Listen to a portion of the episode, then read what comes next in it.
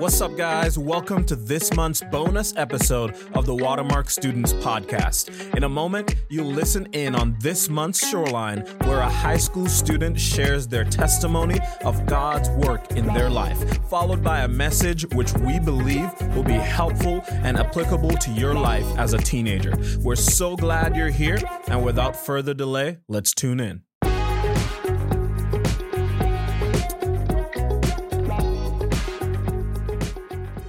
Hi, I'm Jackson Martin, and I'm a senior at Pierce High School. I have a new life, new life in Christ, and I'm recovering from pride and lustful thoughts. I've been a part of the church for as long as I can remember, and because of this, I thought I had a perfect relationship with God, and I didn't take it very seriously. I thought believing in God just meant going to church and knowing all the Bible stories. I accepted Jesus at a young age because my parents were Christian, and I thought that's what they wanted of me. But I lacked a genuine relationship with God. I was prideful in myself and my achievements and was seeking happiness and whether I got the best grades or won in sports. I was trying to fill a hole in myself with these achievements and praise from others. I felt I felt if I didn't achieve, I, people would think less of me. But when I did achieve something, it just le- it just left me wanting more and more. It was a never-ending battle inside me, and the pressure was a burden to carry around. My faith at the time was very weak, and I was relying on my strength rather than God's. Fast forward to eighth grade, I got baptized here at Watermark. I thought I completed the Christian checklist, but I still wasn't pursuing a relationship with God. On the outside, I looked great. I was in the Christian friend group and was going to church and small group, but on the inside, I was living for myself and the desires of the world. I thought that once I matured enough, I would actually take Christianity seriously, but until then, I would just do what I wanted to do. I was going from camp high to camp high with little to no interaction with Jesus in between. The summer of my sophomore year, I went to Pine Cove. I read my Bible for about two weeks and then completely shut God out of my life. I didn't read my Bible rarely and thought and thought about God for months. The burden of achieving in school and sports was weighing down on me, and I felt overwhelmed and anxious. One day, a friend invited me to a Bible study, and it changed my perspective about Christ.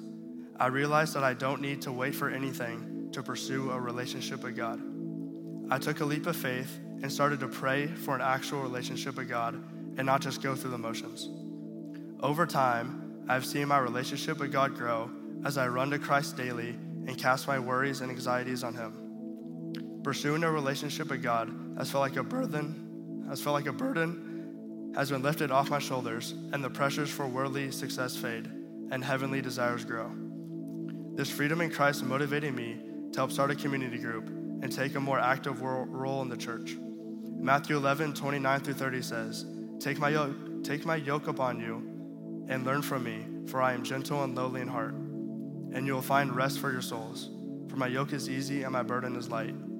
This means that pursuing God is not burdensome or difficult, and He will guide us through our troubles. But don't get me wrong, following God doesn't make your life perfect. I still struggle with pride and lust every day, but instead of facing it on myself, I can lean on God. If you relate to any part of my story, I challenge you to take a leap of faith and seek a true and genuine relationship with God. I also challenge you to cast all your fears, anxieties, and worries to God so you can experience the freedom that I felt. Thank you for listening to my story.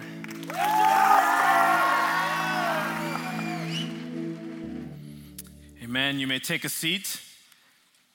You may take a seat. Thank you guys for leading us in worship. Thank you guys for being here at the first Shoreline of the school year. It is a joy and a privilege to get to gather with y'all. I want to encourage you to grab your Bible and grab your journal, and let's get ready to learn together. Maybe you don't, you, you take your notes or you have your Bible on your phone. I want to encourage you or challenge you to put your phone on Do Not Disturb so that you can focus in on what the Lord might have for you um, from His Word tonight. And so I'm going to start with a statement, and then I'm going to illustrate it in a familiar way. Here's the statement. Thoughts, when they're repeated often enough, become beliefs. And then beliefs become actions. And then actions become habits. And then habits become a way of life. Thoughts become beliefs, which become actions, which become habits, which become a way of life. And to prove this truth, this observation about reality to you, um, here's what I'm going to do. I want your participation for this next ten seconds or so. I'd love for you guys to let me know what sports teams are represented by the logos on screen. Just yell it out. What teams are represented by the logos on screen? Cowboys. Cowboys. Yes, I love, I love the enthusiasm. If you said Dallas Cowboys, Texas Rangers, A and M Aggies, et cetera, et cetera. Why did I say that? Um, if you said any of those team names, you were wrong. Those are not the teams represented on screen. Those logos represent the universal symbol of crushed hopes and dreams. That's right, you know it's true. Every single year, it's our year. Oh, the Aggies are gonna do it. No, they won't. The boys are gonna do it. No, they won't. And as S M U, no, they won't. Where was Texas? They don't even need to be in there if we're being honest. Uh, so anyways, I'm glad we're all on the same page here. So let me use that example to illustrate the truth that I just um, presented to you. So here's the thought that you have if you're a sports fan of any of these teams or other teams. The thought that you have at the beginning of every season when there's new life and new hope is this is going to be our year. Maybe we have a new coach, we got new players, we've drafted people, all of this stuff. This is our year. You say it so many times, you begin to believe it. You're like, I believe we can do it. We can win the, the Super Bowl. We can win uh, the Stanley Cup. We can win the national championship. And because you begin to believe it, you begin to act upon that belief. And on Sunday afternoons or Saturday afternoons or whenever the, the, the, the teams play, you sit down in front of your television with your family or your friends and you watch. And usually it ends in agony. Maybe you even spend money and go to the games to support these teams. And so you you you build upon this belief and you act, and that action uh, continues on and becomes a habit. Where week after week, despite all of your disappointment and sadness that your team lost two years in a row in the in the World Series, or that your team does incredible during the regular season, and when the playoffs hit, they forget how to play their sport. You still watch them. You're still committed to them because maybe they'll win. Maybe this won't be like the last time. And so you build that habit of belief in your team, and soon enough, it becomes a way of life. And you say the phrase that you've probably said before, maybe this year, maybe this next year will be our year. And so the thoughts become beliefs, which become actions, which become habits, which become a way of life. And I start with that illustration because some of you in this room are stuck in a way of life right now, way more significant than sports. Some of you are stuck in a way of life in your personal experience that began with just a thought. And you repeated that thought so often that you began to believe it. And then you started to act on it. And then it became a habit. And before you knew it, you were stuck. Or you're swimming in a way of life that you never intended to experience. You see, studies are coming out, it feels like almost every other month. And they talk about the fact that Generation Z, which high school students are right in the middle of, these studies say that you, your generation, is the most stressed, depressed, anxious, confused, suicidal generation in all of human history.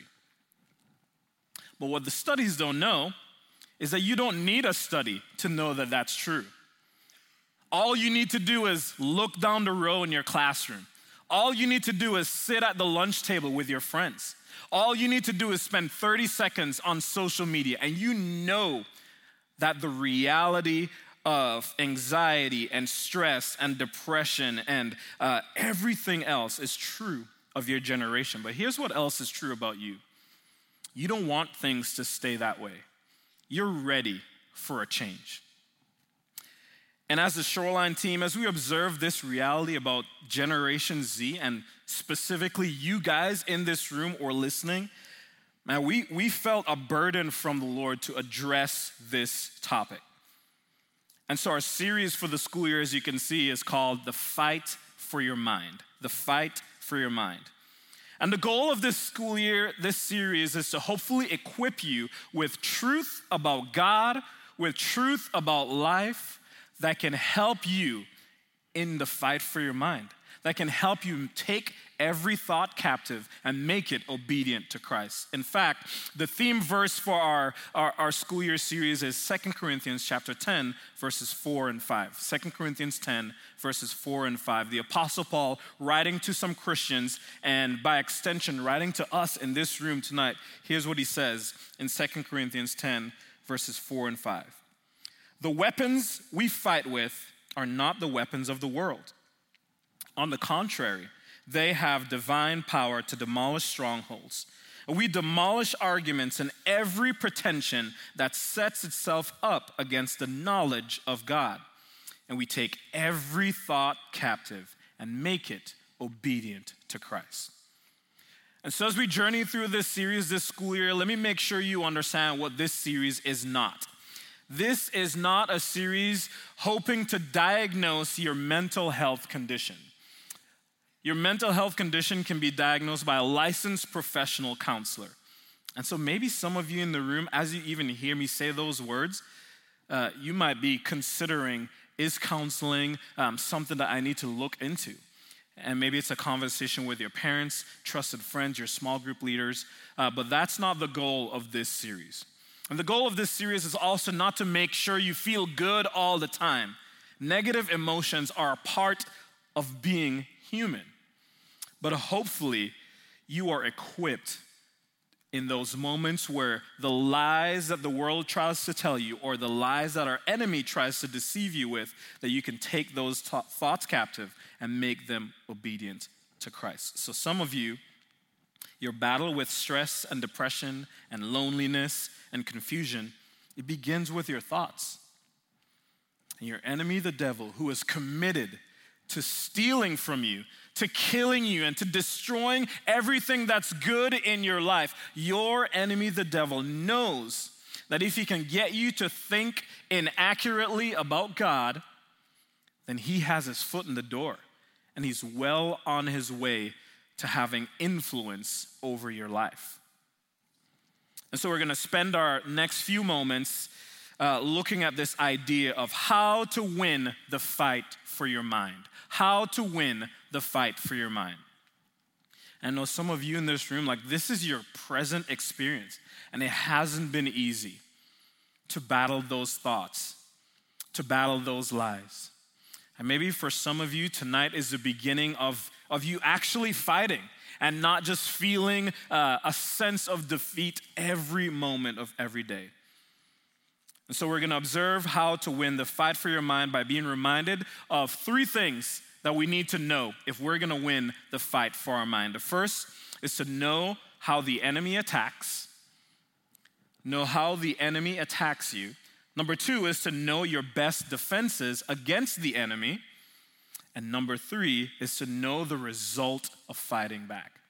So know how your enemy attacks, know the best defenses you have against his attacks, his lies and deception, and then know the result of fighting back. This is how to win the fight for your mind. So let's look at the first point and dive in. Know how the enemy attacks. If you're going to win the fight for your mind, both tonight and twenty years into the future, wherever you find yourself, this is what you need to understand. The enemy's main tactic, his main strategy for lying to you, for deceiving you, for convincing you of something that isn't true, making you think a thought so much that you believe it and you act on it and it becomes a habit and it becomes a way of life that you do not want. This is how he um, accomplishes his mission. The enemy's main tactic is to attack your view of God. The enemy's main strategy for beating you in the battle for your mind is to attack your view of God. And we see that uh, illustrated a little bit in Second Corinthians ten, verse five. Let's look at it again. It says, we demolish arguments and every pretension that sets itself up against what? Against the knowledge of God. Pay attention to that idea. In fact, I, I have this same verse in a couple other translations to kind of help us understand a little bit more of the context. So here is the exact same verse in the E S V. We destroy arguments and every lofty opinion raised against what? The knowledge of God. In the New Living Translation, look at how this verse is translated. We destroy every proud obstacle that keeps people from knowing God. So do you see it? The enemy's main tactic is to get you, is to get me to think inaccurately about God. That's always been his strategy. In fact, it's his only game plan. And it's so helpful to know what his strategy is. In fact, join me in Genesis chapter three, and we're going to see how his strategy that we just talked about, attacking uh, our view of God, played itself out with the first man and woman. In Genesis chapter three, the earth is perfect. God has just created everything. It's beautiful. There's no pain. There's no sickness. There's no sin. There's no shame. Everything is perfect. And in the midst of this perfection, we find Genesis chapter three, verses one through five. Let's read it together. Now the serpent was more crafty than any of the wild animals the Lord God made. So the serpent here is uh, our enemy, the devil. I want you to understand that there is an unseen enemy uh, who was once an angel in heaven. And at one point he said, why does God get to be God? I want to be God. And so him and his, his other angels uh, started a rebellion against the one true God. And he was cast out of heaven. And ever since, he's been trying to get every single one of us to ask that question. Why does God get to be God? Why can't I be God? So, the second part of verse one, he said to the woman, did God really say, you must not eat from any tree in the garden? And the woman said to the serpent, we may eat from the trees in the garden, but God did say, you must not eat fruit from the tree that is in the middle of the garden, and you must not touch it, or you will die.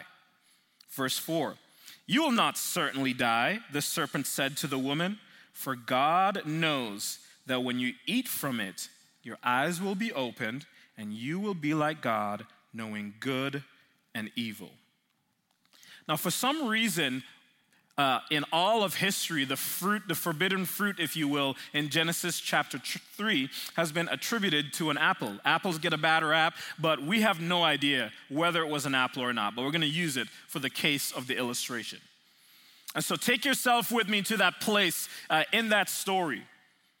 The enemy, the devil, who, who means to steal, kill, and destroy you. He comes up to the woman, Eve.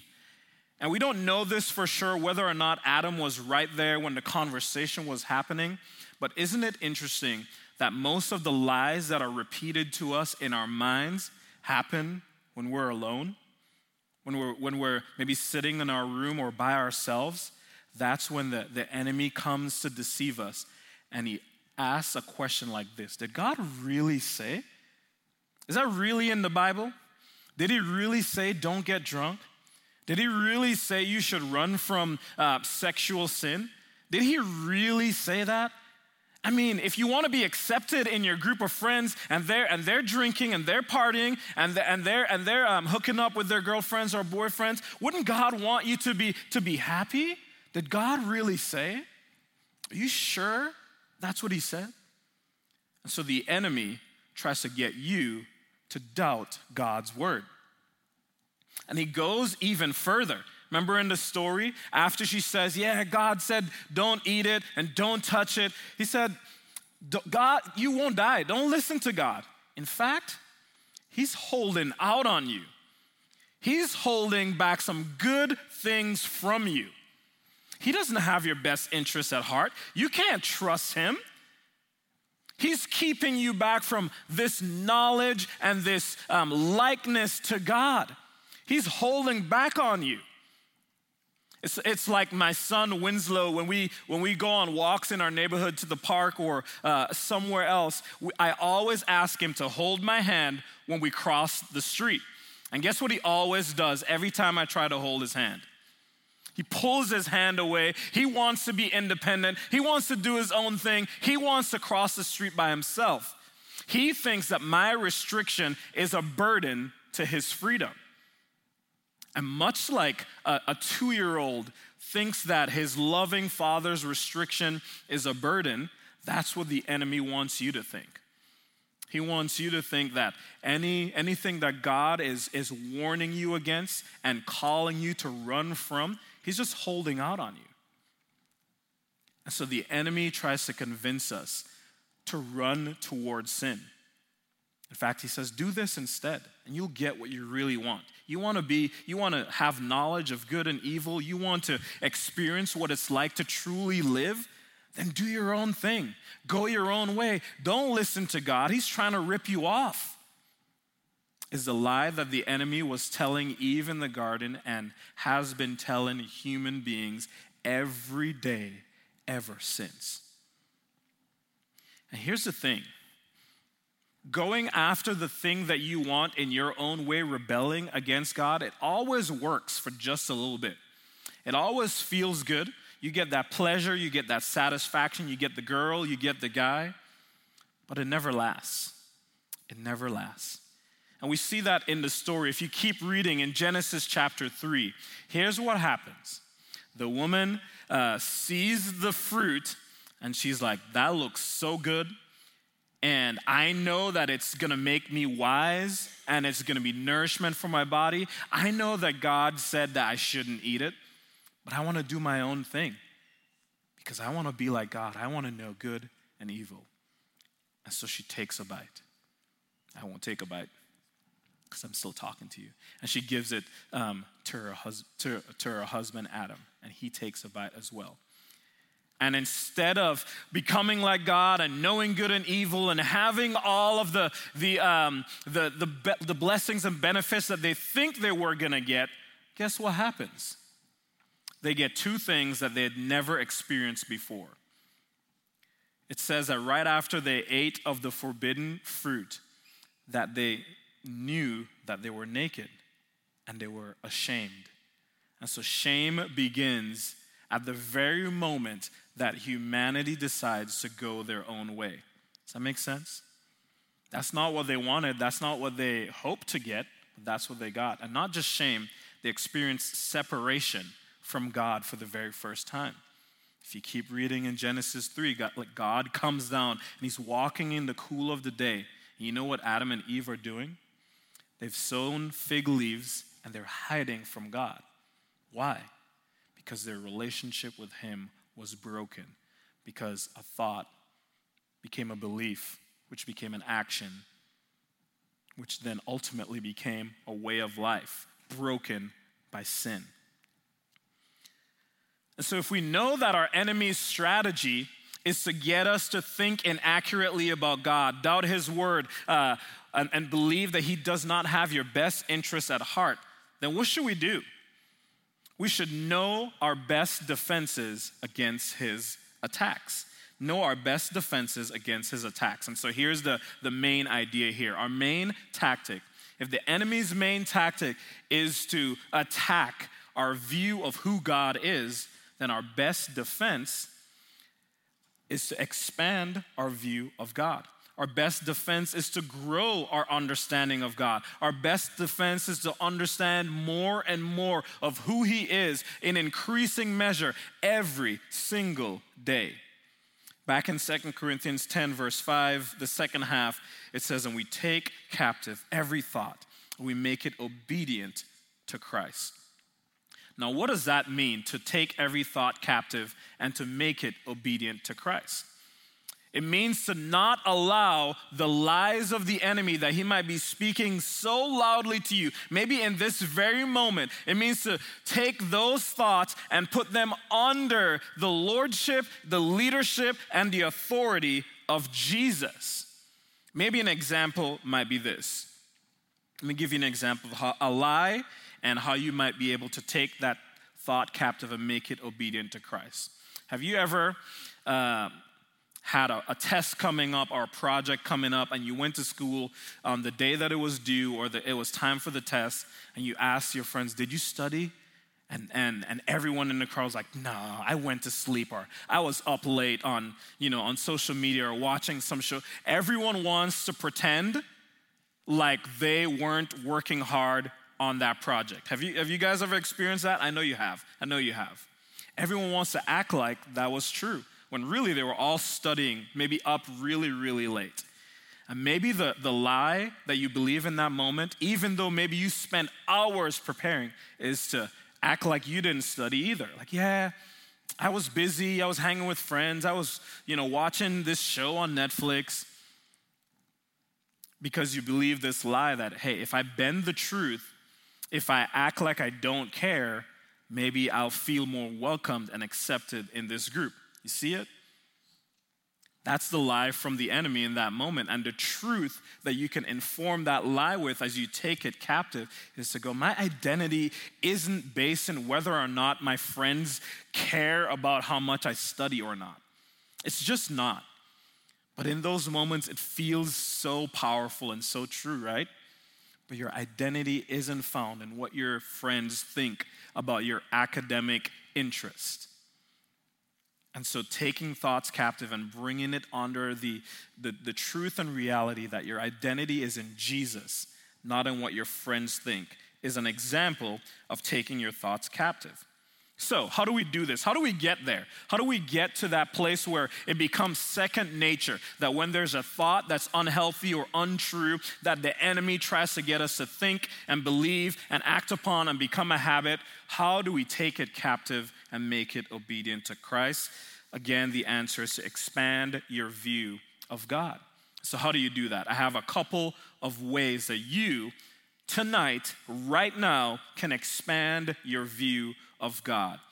It's your best defense against the attack of the enemy. The first is to run to God in prayer. If you want to expand your view of who God is, run to God in prayer. Philippians chapter four, verse six um, is one of my favorite verses, and really one of our favorite verses as we consider this, this, this topic over this school year. And it says this, do not be anxious about anything. But instead, instead of being anxious, instead of dwelling in your anxiety and stress and loneliness and depression uh, that may be caused by a certain circumstance, instead of doing that, what should you do? In every situation, do what? By prayer and petition, with thanksgiving, present your requests to God.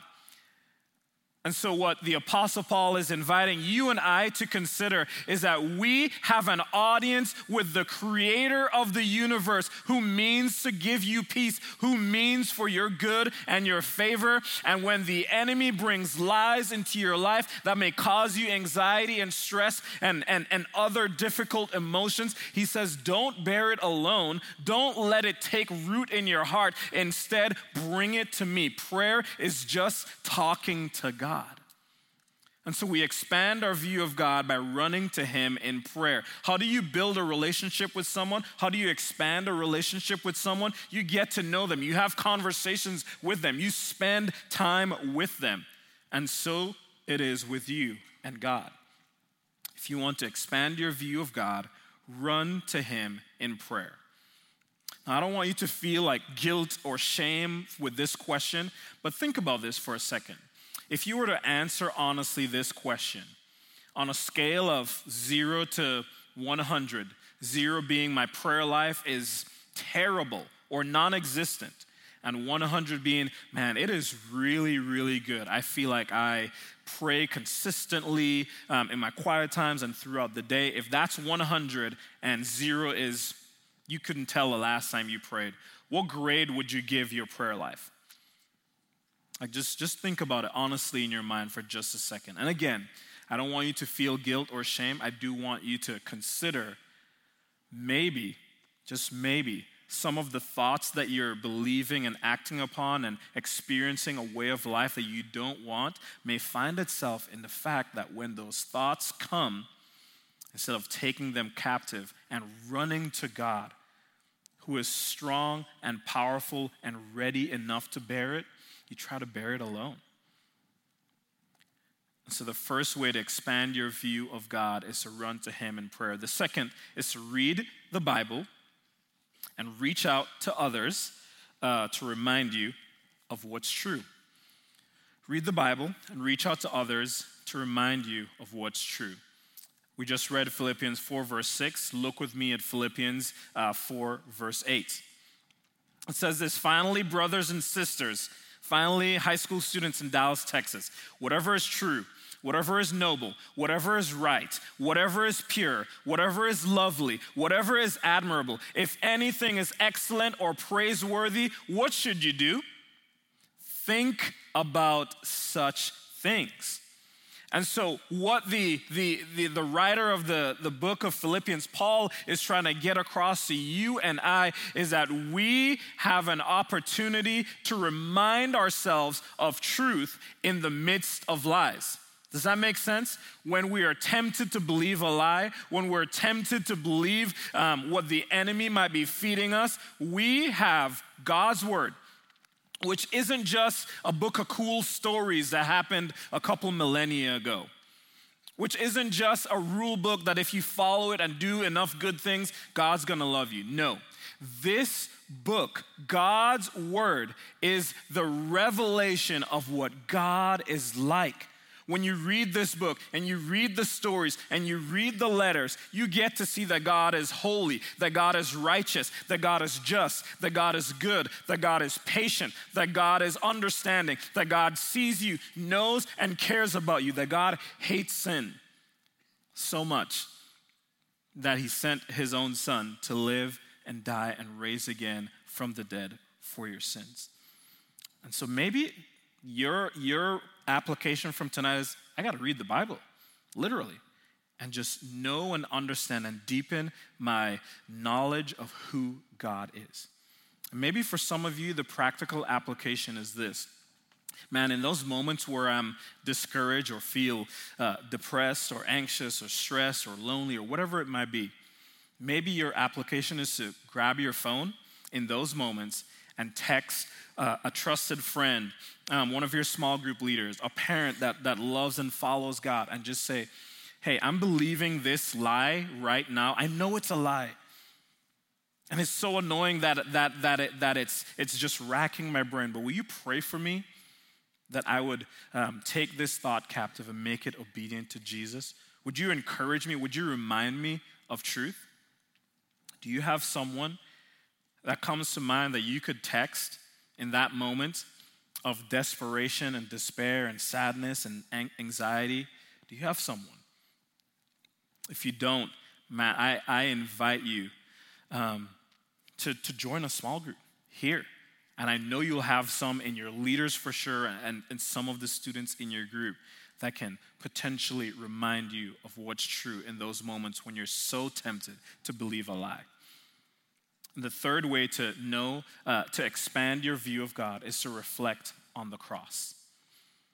It's to reflect on the cross. And so you run to God in prayer, you read the Bible, and you reach out to others to re- remind yourself of truth. And the third way is to reflect on the cross, because the cross is the ultimate demonstration of the character of God.